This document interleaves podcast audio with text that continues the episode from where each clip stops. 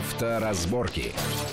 Приветствую всех в студии Александр Злобин. Это большая автомобильная программа на радио Вести ФМ. И, как всегда, обсуждаем главные автомобильные новости, явления, события и то, что уже какие-то решения властей приняты относительно автомобилистов и э, какие-то распространенные легенды автомобильные, подтверждаем или опровергаем. Сегодня у нас э, в гостях автомобильный эксперт Вячеслав Субботин. Вячеслав, приветствую вас в нашей студии. Саша, рад видеть. А для начала я хотел бы сказать, что потенциальная аудитория нашей передачи стремительно расширяется буквально на днях ГИБДД сообщила, что в России зарегистрировано 60 миллионов автомобилей. Была такая цифра. 60 да. миллионов. Причем за последние 10 лет э, это увеличилось число вдвое с 30 там, с небольшим миллионов до 60. Тут, а если прибавить помимо водителей, да еще и жен, детей, подруг, э, тещ и так далее, то сколько же людей вокруг автомобилизма? Э, ну, как минимум полстраны. Да какой пол? Больше, больше. больше. Да. Мне кажется, даже больше, чем все население как получается. Ну, У нас население под 150. Ну, вообще, а тут... автомобильная промышленность – это двигатель вообще всей экономики. Промышленность-то ладно, сколько Но, вокруг этого Да, вот вокруг всего касается. этого, конечно. И огромное количество людей минувшую неделю стали рассуждать в интернетах, там везде между собой в курилках. Вот теперь обязательно надо возить с собой жилеты. И, значит, если жилета не будет, наверное, будут штрафовать, хотя специального штрафа там не прописано, но потом появились разъяснения, что могут штрафовать в определенных обстоятельствах, если нет жилета. Э, ну, собственно, обстоятельство одно. Если случилось ДТП, вы обязаны поставить знак аварийной остановки, если вы его не поставили, 15 метров в городе, 30 метров на трассе, э, то штраф прилетает 1000 рублей, кажется, на месте выписывается на месте. И вот таким же образом ГИБДД дает понять, что если вы на вас нет жилета, когда вот это, а, ну, естественно, в темное время суток, естественно, вне населенных пунктов, это понятно, то будет, может быть, такой штраф. Вот это действительно такой может быть? Или какие-то да еще как могут быть уловки к, со стороны ГИБДД, чтобы э, собрать немножко денежек за отсутствие жилета? Да или отсутствие они... на водителе? Нет, Саш, не будут они собирать э, деньги за отсутствие жилета. Ну вот, нет, если... а вот чисто за отсутствие нельзя. Нет, э, конечно, нет. За использование тоже они не будут специально... За неиспользование. Вот, за неиспользование. Вот ты вышел на дорогу, на тебе нет жилета, и вот сейчас мы тебя тут э, прижмем и накажем. Да нет. Э, ситуации на дороге многие. На самом деле жилет более значим, чем знак аварийной остановки. У нас нет ни одного знака аварийной остановки, который бы просто не грохнулся. Проезжает машина, они такие хлипкие все – а, ну, да. он упал и все. Да, и, от ветра они падают. Конечно, да. и удержать этот знак аварийной остановки его просто невозможно. На некоторых автомобилях, если поднимаешь крышку багажника, он там висит, ну, скажем, на Мерседесах, там, да, есть, на да. там, на Ауди есть. Понимаешь, висит, и его заметно, ну, это надо что, открыть крышку, держать его. А когда ты бегаешь в желтом или там в зеленом, да, или в зеленом жилете, тебя будет видно за версту.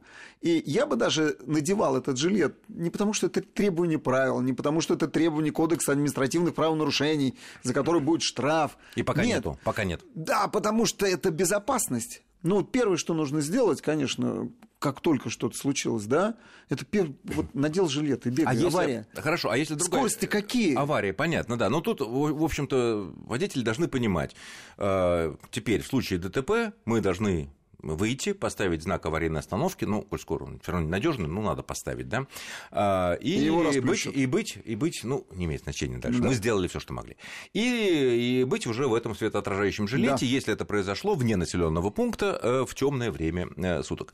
Хорошо, а если ДТП не произошло, а мы просто остановились, опять же, вне населенных пунктов в темное время суток на обочине дороги, чтобы пойти, ну, кто-то говорит ларек, а кто-то пойти там в кустики, например, да? Да, пожалуйста, на обочине. Мы выходим, в отличие от пассажира или пассажир да. Ки, который выходит с правой стороны и не оказывается на проезжей части, нет. в темноте.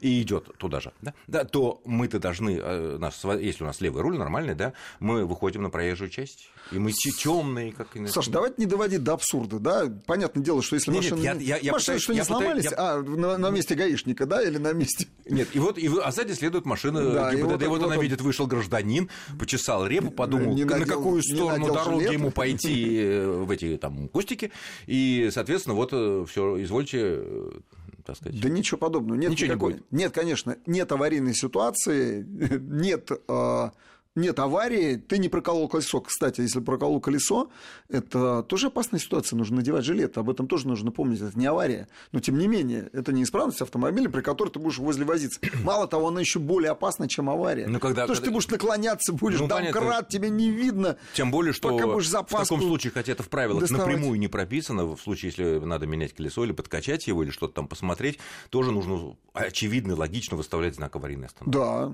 если да. ты не глубоко на обочине, куда-то там на парковочный карман э, умудрился заехать. Ну вот, ну и, и то есть самое главное, что если у вас э, с собой этого жилета в багажнике или там в кармашке в каком-то нету, при остановке и проверке документов вас никто не имеет права оштрафовать. Никто не будет проверять, или есть к вам в багажник, есть у вас жилет или нет. В конце концов, вы жилетом можете воспользоваться у второго участника аварии. Или просто со стороны, у дворника взять его. Ну, понятно, ну, где-то взять. Да. Пожалуйста, да. Возить не обязательно, да, возить, но при этом сложно, надевать... как сказал остроумно один из руководителей, представителей ГИБДД, который сказал, что, ну, так сказать, э, возить не обязательно, а вот иметь на себе его обязательно в некоторых обстоятельствах. Если это возможно иметь на себе, не возя с собой, ну, попробуйте. Да, пожалуйста, попробуйте. но на самом деле это, опять же, Саша, это не наше изобретение, эти жилеты. Не, не, ну в Европе, это, Европе это Европа, давно уже, да, и в Америке там, там, там Ты берешь автомобиль в прокат это или... идет, это говорит, там, там есть жилет. Во всех сферах жизни, и прежде всего в автомобильной все, что это окружает, это и парковки, и штрафы, и все прочее, мы идем по западному пути. Нравится кому это, не нравится.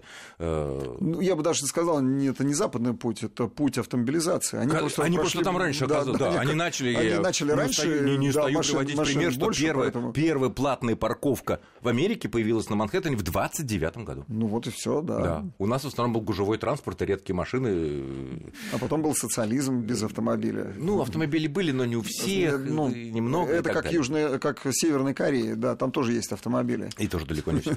Ладно, следующая тема. Э, тоже много очень обсуждений на минувшей неделе были. Итак, впервые беспилотник стал причиной ДТП которой погибла женщина. Ну, не пешеход, она была там на велосипеде, но, в общем, пешеход. Она шла с велосипедом. Ну, она шла с велосипедом, то есть не имеет значения, с, с коляской, с велосипедом, да. без велосипеда. Это пешеход. Понятно, говорят, что она не там шла, где можно, в тени находилась, более того, она еще темнокожая, и плохо видно было. И, и водитель-то и... был с тремя судимостями. Да? Да. Серьезно? Да, абсолютно, да. Вот. Ну и из этого многие наблюдатели, эксперты делают вывод, что этот э, инцидент э, положит, э, ну не то чтобы положит совсем уж конец, но сильно остановит перспективы развития беспилотного транспорта. Тем более, что в данном случае-то и водитель был, который должен бы был среагировать, но не поправил технику, которая не среагировала на появление неожиданное, пусть, да. даже, пусть даже неправильное, нарушившего правила пешехода, но это ни в коем случае не оправдывает никакого водителя, а... и тем более вот этот автопилот компьютерный. Да, Саша, конечно, это трагедия, э, это понятно, но на самом деле э, уже автопилоты, э, понятно, что вступили и будут развиваться еще дальше. И вот, как бы ни показалось это странно, вот этот случай только подтолкнет и к еще убыстренному развитию этого направления автопилотов. То есть имеется в виду, а, что этот случай заставит конструкторов, Конечно. изобретателей, инженеров предусматривать и вот такие совершенно все, неожиданные все, варианты. Вывалился ты вот неожиданно там из, из откуда-то, да, из, ну, с тротуара ты попал на проезжую часть. Ну, не я, вот он. Ну, понятно, да, понятно. Да. Кто-то вот Пьяный какой-нибудь. Кто-то вывалился, куста, значит, да. еще больше вот эти датчики будут работать. Уже накапливается фактически опыт, но как пошла сейчас там истерия, закрыть все, а вот мы же говорили, Беспилотники-то, вот они. А, беспилотные автомобили, технологии, все закрыть, они вот людей гробят. Но ведь не увидели ни лидары, ни камеры, а, ни лазеры, что там Но на стоит. самом деле не увидел водитель. Вот в данном случае не увидел водитель. Нет, ну сначала не увидел беспилотная система, вот, а водитель, вот в свою него, очередь, тоже не вот увидел я, и не вмешался я в предполагаю, момент. Я предполагаю, на самом деле, что какие-то датчики начали срабатывать. То есть звуковая была сигнализация, еще что-то. Но э, сам пилот ты куда смотрел? Он же сидел за рулем. Он как, ну, почему он-то не нажал на тормоз? То есть э, вы склонны винить большей степени ну, конечно, водителя, в данном случае, вот человек... в данном конкретном случае это был пилот, который сидел, водитель такси, который должен был управлять. Ну, у него глаза-то есть, он что, спал, ехал. У него пока ответственность понадеялся, водителя... Понадеялся, Ответственность водителя никто еще не снимал. На законодательном уровне это не, э, принято. В Америке только принято то, что э, искусственный интеллект приравняли пока к интеллекту человека. И в плане Ну, в самом прямом, в законодательном, да, что искусственный интеллект, он приравнивается э, к, сам, к знаниям самого Ну человека. хорошо, если человеческий интеллект, его. интеллект в какой-то степени не сработал и не предотвратил, ну, в нашей ситуации какой-то, допустим, ДТП, то э, носитель этого интеллекта физическое лицо, да, Да, подлежит, то- подлежит наказанию. Подлежит наказанию. Вот сегодня, да, а, хорошо. дальше... А с автоматическим интеллектом кто подлежит наказанию? Разработчик, оператор, кто? Его же нельзя, ну ну, хорошо, мы можем А. его, его разобрать и выкинуть в утиль. Э, электронные элементы. это- Владелец. э, э, Владелец, А, владелец, собственник. собственник автомобиля в котором или это- компании. Ну, во всяком случае, сейчас законодательство идет к тому. Я много читал про эту, на эту тему, да, потому что, ну, а как по-другому? В Америке, Друг- ага, другого ага. нет. В Америке Google там за- занимается, да, очень, очень мощно.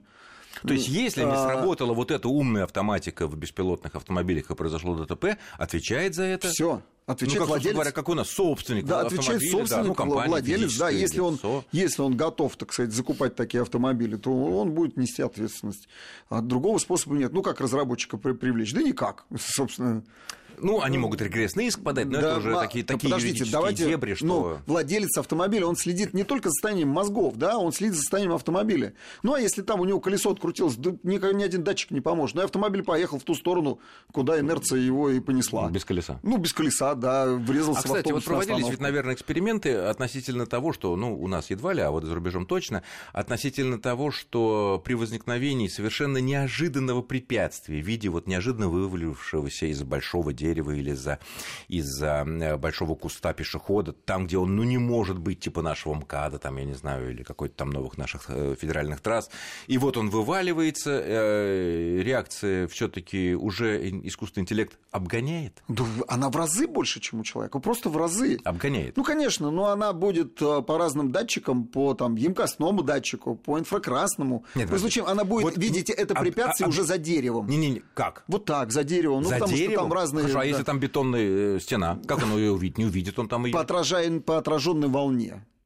По отраженной волне будет видеть человека. Ну, препятствует. Ну, конечно. Ну, конечно, датчики работают сейчас гораздо лучше и быстрее, чем человек. И э, не остановит прогресс вот эта авария, она наоборот подтолкнет его быстрее развиваться, потому что они будут срабатывать быстрее, и, естественно, аварийность будет меньше. И никуда мы от этого не уйдем. Мы уже скоро, это даже Саша, даже не завтрашний день, это уже сегодняшний день. Все, у нас э, поехали, скажем, Мерседес-Бенцы, грузовые автомобили друг за другом, они едут уже караваном по дороге Европы.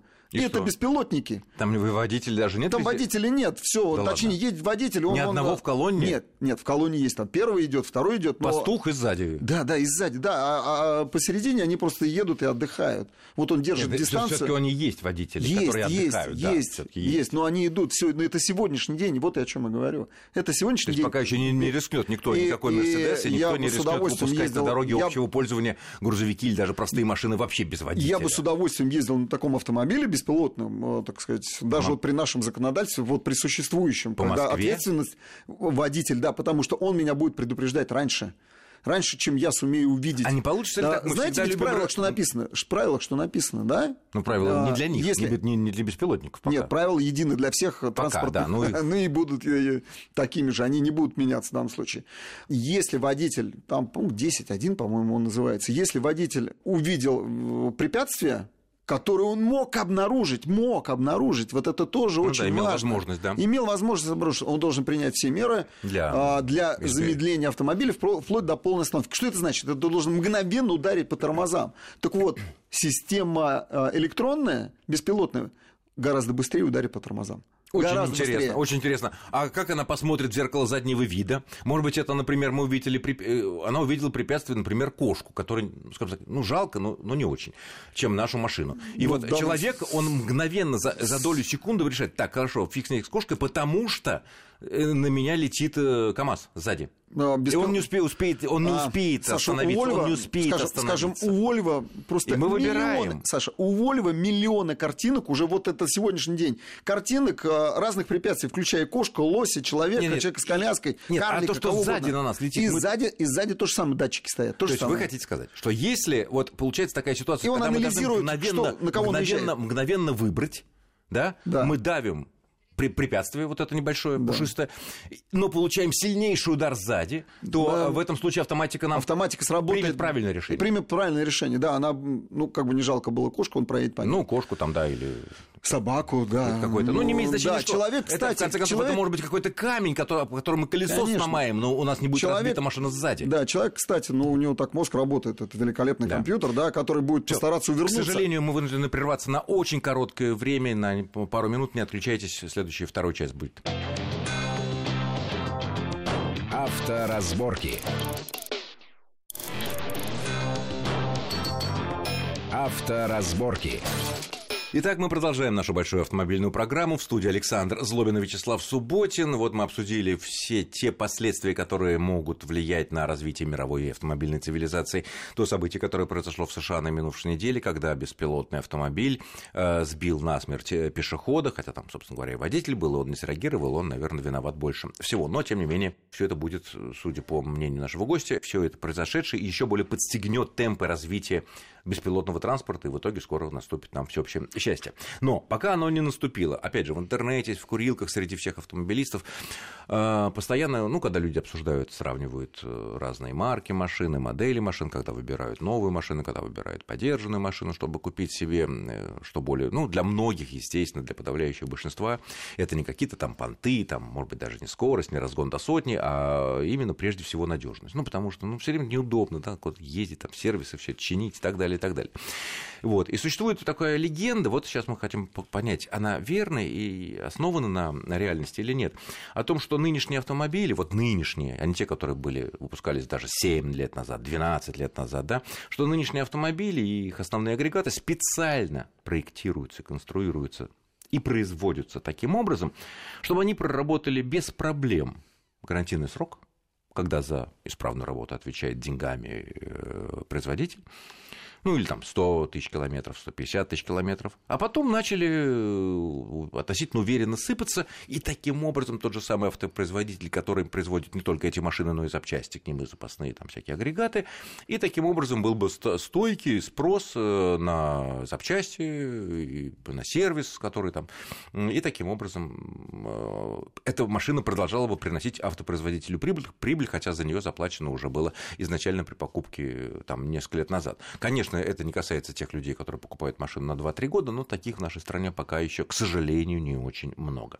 Вот насколько вот это вот э, убеждение, которое существует и все, у все большего количества людей у нас, да и не только у нас, соответствует истине.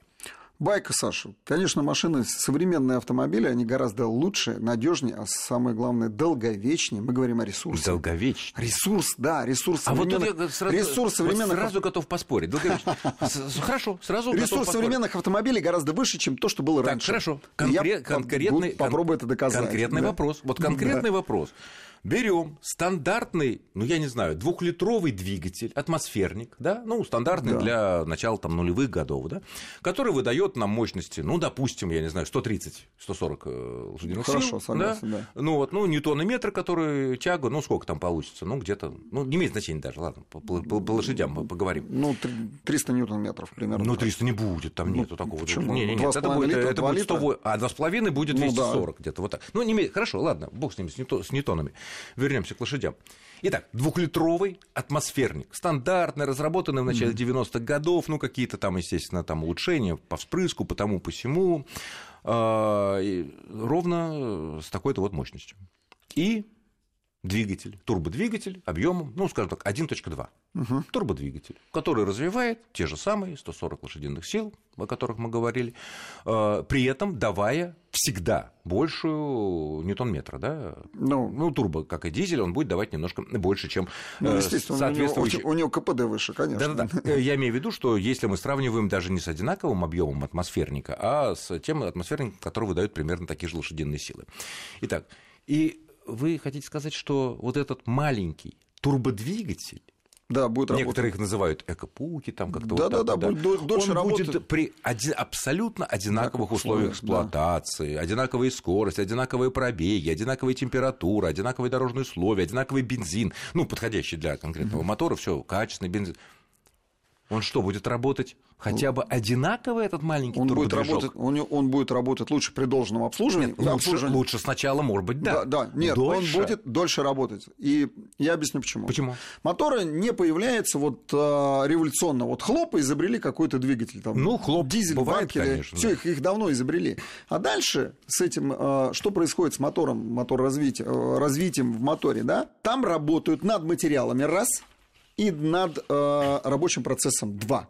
Рабочий процесс это Вот то, по как поводу, горит ра- топливо, и по, как по- мы по поводу раз. вы- А вот там, вынимаем- где металл заменяется на силумин или на пластик, на какой-то особенный, или производство этого пластика или металла переводится из, я не знаю, там, из Испании в Китай, это не влияет на надежность? Наоборот, наоборот, потому А что как? применяются новые материалы. Ну, скажем, когда-то люди мечтали о том, чтобы появился чугун с графитовым вкраплениями. Ну, не было такого чугуна, ну, не делали его еще там 30 лет назад не делали. Вот его стали делать только сейчас. Так вот, этот чугун, высокопрочный чугун, из которого можно делать блоки цилиндров для дизельных моторов, для... Даже для дизельных. Да, для бензиновых моторов.